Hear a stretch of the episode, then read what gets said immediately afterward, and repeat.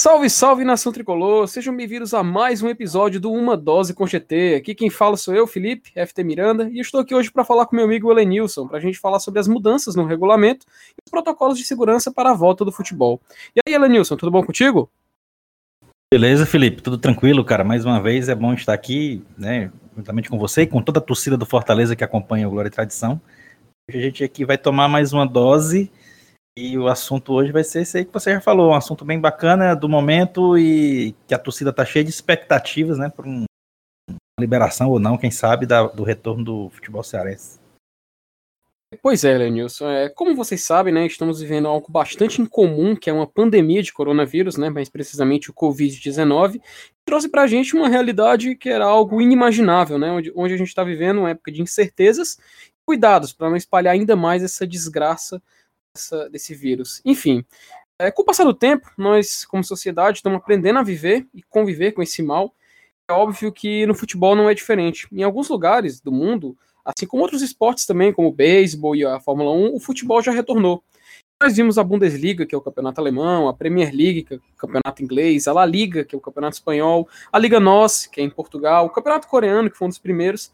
Enfim, vários países retornando com o futebol. Surpreendentemente, o Brasil também voltou. Uma bizarra volta do Campeonato Carioca. Mas esses campeonatos voltaram com muitas regras e protocolos de segurança. E a gente aqui vai hoje debater, além de comentar essas novas regras para a realização do futebol, vai também comentar o protocolo que foi noticiado na, sobre a Arena Castelão, a volta do futebol no, no, do futebol aqui no estado do Ceará. Uma matéria muito, muito, eu diria, muito elucidativa do, do André Almeida, lá no Diário do Nordeste. Enfim, de cara eu vou perguntar aqui pro Lenilson se ele esperava um retorno tão cedo do futebol aqui no nosso país e quem sabe aqui no nosso estado do Ceará. Enfim, Lenilson, o que é que tu achou disso aí? Cara, assim, é, eu achei cedo, principalmente do onde aconteceu, né, o retorno aqui no, no Brasil, foi no futebol carioca. A gente sabe que o Rio de Janeiro ainda está naquele momento que a gente chama, né, que os especialistas chamam de curva ascendente do, do, do de, de Covid-19. Ainda tem é, muito ainda a ser feito lá. E, e, assim, a gente vê o futebol sendo liberado assim meio nas pressas, porque só no Rio, né? É, mas assim, é, o, o, problema deles lá eu acho que é outro, né? Não tem muito a ver com aqui com, com o nosso debate, não. Aqui no futebol cearense, é, eu já vejo que a gente já podia voltar. Eu, Pô, Helene, tu tá sendo irresponsável, cara. Tu tá querendo que o futebol volte e tal. Mas veja bem, a gente. Eu, eu até poderia ser contra o retorno se, se a gente estivesse vendo aí agora pelo, pelo, pela cidade afora o comércio fechado, né? Pelo menos. É, a não abertura de shoppings, né? o, o que, que, na verdade já foi é, liberado, né? Aglomeração a gente está vendo aí a rodo e eu acho muito mais fácil, muito mais fácil o, o controle, o cuidado ser tomado numa partida de futebol de portões fechados com todas, com todas essas esses protocolos que você citou aí na matéria do DN, né? Que eu vi que é uma cartilha mesmo, segurança e, e eu não vejo motivo assim de barrar o, o, retorno do futebol nessa circunstância, tendo em vista que a gente já tem comércio liberado, tra o transporte público já praticamente funcionando normalmente. E eu imagino que o detalhe, né, a gente só só tem acesso mesmo, as pessoas que têm acesso mesmo tem, são aquelas que participam de reuniões é, fechadas, né, que, que envolvem dirigentes, governantes. Mas eu imagino que não está cedo, não. Devido a todo esse cenário que está armado, a gente sabe da preocupação do, do, do vírus, né, do, do, do, que causa esse vírus, da, da, das mortes e tal. Mas aqui, pelo menos aqui em Fortaleza, a gente já vê que, que o governador já começa a dar encaminhamento àquelas fases que foi planejada e que até o momento nenhuma delas teve adiamento, né? É, uhum. Ou seja, a gente pode até considerar que, que, que o andamento do, do, do, do, tratamento da questão da doença ela está em, ela, ela tá em, dentro do planejado. Agora, é, no planejamento dele, eu acho que o futebol só entra na última fase. Uhum. Não sei por quê. Não sei por quê, porque é como eu te falei aqui já anteriormente, né? A aglomeração causada por um jogo de portões fechados envolve profissionais que a gente vê aí que está limitada a 200 e poucas pessoas, né? 250. Sim, é 225. 225, né? Pô, é uma aglomeração muito menor do que um, comércio, que é um shopping aberto, que, que não tem controle de, de teste, de. Uhum. Ainda tem isso também, né? O controle. E todos os profissionais, pelo menos os envolvidos, os que, os que vão entrar em contato físico, que são os jogadores, são, todos são testados. É, esses profissionais da imprensa, da federação, né, os delegados de partido, todos eles vão ficar no seu determinado lugar, não precisa estar tá, é, é, infringindo o distanciamento social, cada um tem o seu determinado local. E eu, cara, eu, eu diante disso tudo, eu acho que está na hora de voltar. Pelo menos desse, de, diante dessas circunstâncias, eu acho que não, não tá cedo em pensar aqui em Fortaleza numa volta ao futebol, não. Perfeito, Elinilson. Pois é, né? A gente viu, inclusive, já puxando aqui, é, encaminhando o assunto em frente, a gente viu que a FIFA anunciou algumas mudanças, né, para a regra de jogo. Pode ser de grande valor nessa temporada. Eu queria que tu comentasse a mais considerável delas, que é a das cinco substituições. A FIFA permitiu, e a CBF acatou, né, para suas competições até o final da temporada, cinco substituições nas partidas. E só pode pausar o jogo em três oportunidades te pergunta, Lenilson, como é que tu acha que isso pode ajudar o Fortaleza, por exemplo, até o final da temporada? Porque a gente ainda tem o Campeonato Cearense, a Copa do Nordeste, a Copa do Brasil e o Campeonato Brasileiro da Série A. Eu queria que tu comentasse isso. Como isso pode ser útil para o Fortaleza no decorrer da temporada, até quem sabe onde ela vai terminar esse ano que vem, ainda esse ano, enfim. Você acha que isso pode ajudar o Fortaleza durante a temporada? Mas, é, diante a, a, os fatos, né, diante o que a gente já conhece do nosso treinador, né, da, da, da estrutura de ele, que ele arma a equipe, que ele se comporta taticamente dentro de campo, eu, eu imagino que, que foi a sopa no mel, né? Cinco substituições. é, o, o, Rogério que tem uma, uma tático que utiliza muitos atacantes de velocidade eu imagino que pelo menos quatro dessas cinco substituições ele deva fazer no ataque a cada jogo, claro, isso em, em condições normais, né? Se não for necessário uhum. é, nenhuma substituição por, por, por contusão ou por, por, expulsão que precise recompor algum setor tal.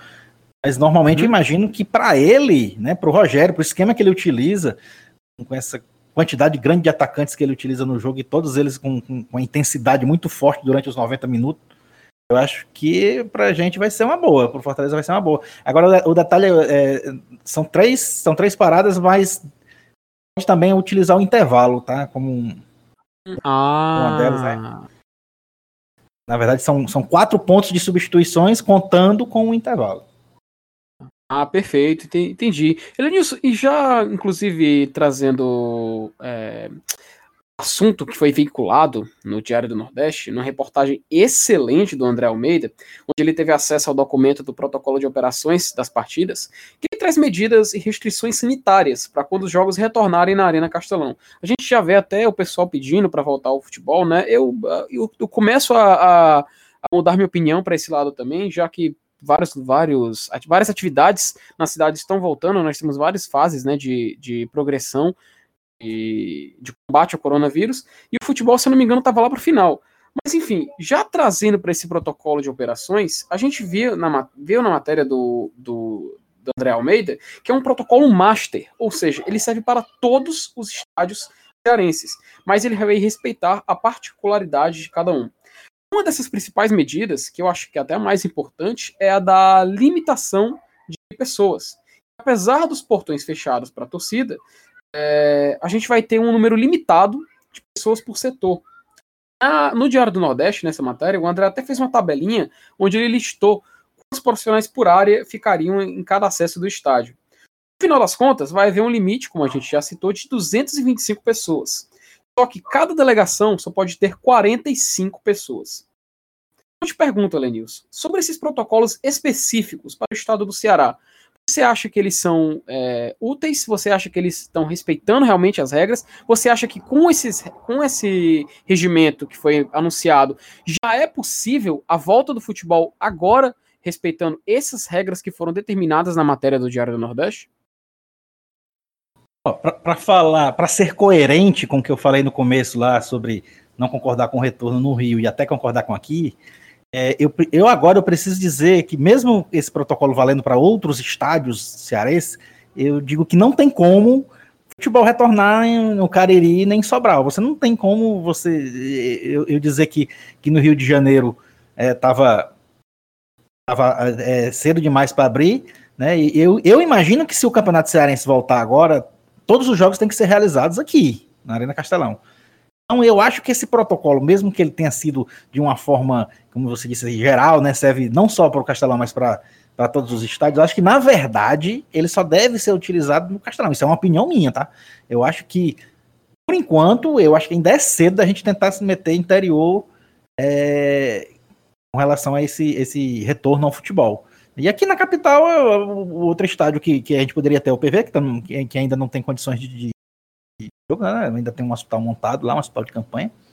E a gente fica realmente com o Castelão. Eu acho que apesar da, da matéria ou, ou, ou das, das, autoridades dizerem que esse, esse, esse, protocolo, que essa cartilha, ela serve para todos os estados cearenses, na verdade, na verdade, o foco é o Castelão. Eu, eu acho que no momento a gente só, teve, só deve pensar no Castelão e, e, pensar nele somente como o único, o único lugar, a única opção da gente continuar o nosso campeonato estadual. Bem, é, enfim, Elenilson, na, na matéria do André Almeida, né, tem muitos detalhes, inclusive até eu recomendo a quem está escutando o nosso podcast a dar uma olhada, é... o que me chamou bastante atenção é que todos os membros vão passar por uma espécie de triagem, onde eles vão ter que medir temperatura e ter o uso de máscara obrigatório. Cada um vai ter que ter o seu próprio recipiente de álcool em gel 70%, e também uma garrafa de água pessoal, onde ele não vai poder dividir com mais ninguém. Além de que também está proibida a entrada de quem está no grupo de risco da Covid-19 seja, não vai poder nem entrar no estádio. Esse documento da FCF, inclusive eu até vou puxar agora um comentário agora pessoal, acho que é um, acho que eu achei ele bastante importante. Eu, inclusive acredito que ele vai ser bastante útil daqui para frente. Talvez seja um documento definitivo. Isso já é uma opinião pessoal. Mas eu não sei o que se você concorda comigo, Elenilson. Mas eu, na minha opinião, respeitando isso que foi dito no protocolo divulgado na matéria do Diário do Nordeste, eu acho que já é possível a volta.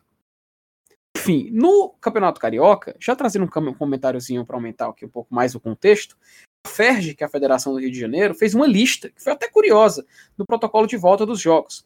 Tem alguns itenzinhos que eu acho que fica, seriam até interessantes a gente comentar aqui. Deles é que é a cabine de desinfecção nos estádios, isso eu acho que vai ser padrão daqui para frente. É, não vai poder ter foto oficial antes do jogo, normal, a gente, a gente é, que está se cuidando contra uma doença viral, a gente até vai entender. É, o não contato dos atletas na hora de comemoração de gol, isso é até um pouco bizarro, porque durante o jogo os atletas têm contato, futebol é um esporte de contato, então na hora da comemoração é meio que estranho você não poder. Sendo que a gente viu na Bundesliga, os jogadores do Borussia Dortmund no primeiro jogo já estavam se abraçando na comemoração, enfim.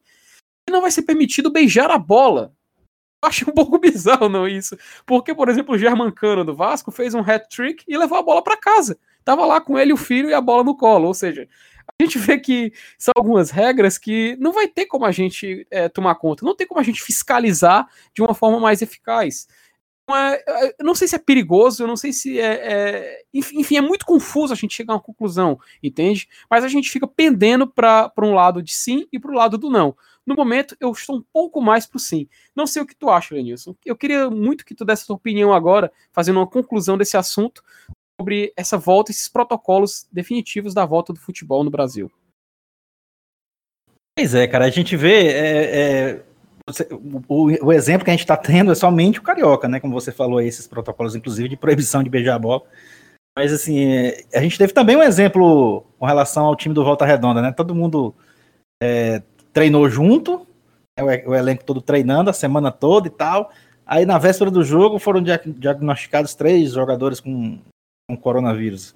E aí, os caras foram afastados do jogo, beleza, mas e aí, o tempo que eles treinaram juntos lá com os outros, né? Então, assim, são. são cada, cada momento que a gente for pensar, a gente vai, a gente vai achar uma vírgula aí no, antes de finalizar o texto e, e dar a palavra final, ah, pode voltar, não pode tal. Que sempre aparece um, um cenário que você, ixi, cara, é mesmo, e agora? não tinha pensado nisso, né? Então, eu, eu acho muito complicado. Assim, é como eu disse lá no começo, principalmente lá no Rio de Janeiro, que a gente tem casos bastante é, ainda em crescimento. Né? Mas eu, cara, é, esses protocolos, na verdade, tudo existe, tudo, tudo é feito para evitar, né? Tentar diminuir, é, tentar voltar à vida normal, sem maiores prejuízos, principalmente com relação a, a, saúde, óbvio, né? Porque num caso como um, uma pandemia dessa, o, menor prejuízo ele pode ser fatal, né? Pode ser enorme, é pode, pode ser vida perdida. Então, tudo tem que ser um, com um pé atrás. A gente quer o retorno do futebol, tal. Eu, como eu falei anteriormente, eu acho até que aqui já pode voltar mais por causa do, de outros exemplos, de outras atividades que estão estão voltando aí. Mas é, eu, eu ainda acho que no fundo, no fundo, o momento é de cautela e tudo tem tudo tem seu planejamento. Eu até eu, eu até ainda concordo, né? Eu fico é, reclame e tal, que o futebol podia ter voltado, mas o governo do estado do Ceará, a gente sabe que foi tudo foi feito com, com um planejamento muito sério, né? Então, os caras perderam tempo em reuniões, se dedicaram, vários especialistas, analistas, e decidiram um cronograma. Tudo bem, vamos deixar, vamos deixar rolar o cronograma dos caras. A gente sabe que, o, que eles estão chutando, né? Estão trabalhando em cima de ciência é, no momento eu acho que tem que ser paciência mesmo. Pois é, enfim, Elenilson. É, já estamos chegando aqui na reta final do programa, afinal, esse aqui é uma dose com GT, ou seja, a gente só vai tomar uma dose.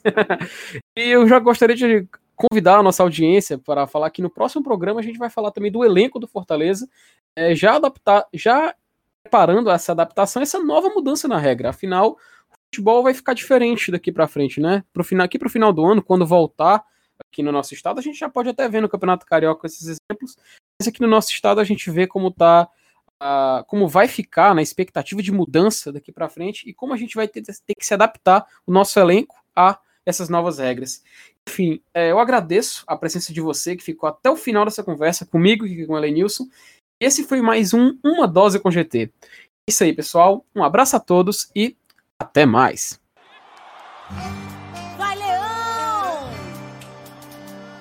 Dali, dali, tricolor! Pra cima deles, Fortaleza! É sangue no olho e o coração na ponta da chuteira. Aos 47 do segundo tempo eu insisto, eu luto com fé a vida inteira. Na selva sou rei no campo sou valente, arquibancada é a alma da gente. Minha nação é tricolor, tua camisa, meu amor.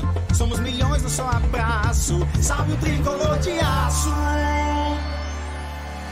O som da batida na palma da mão. A voz da torcida vem do coração. Que canta, que agita, que grita.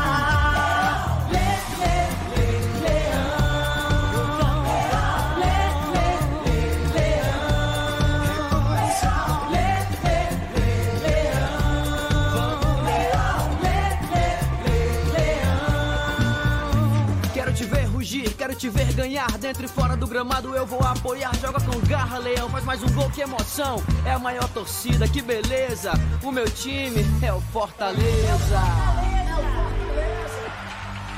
Minha nação é tricolor, tua camisa é meu amor. Somos milhões, eu só abraço. Salve o tricolor de aço. O som da batida na palma da mão. A voz da torcida vem do coração. Que canta, que agita, que grita.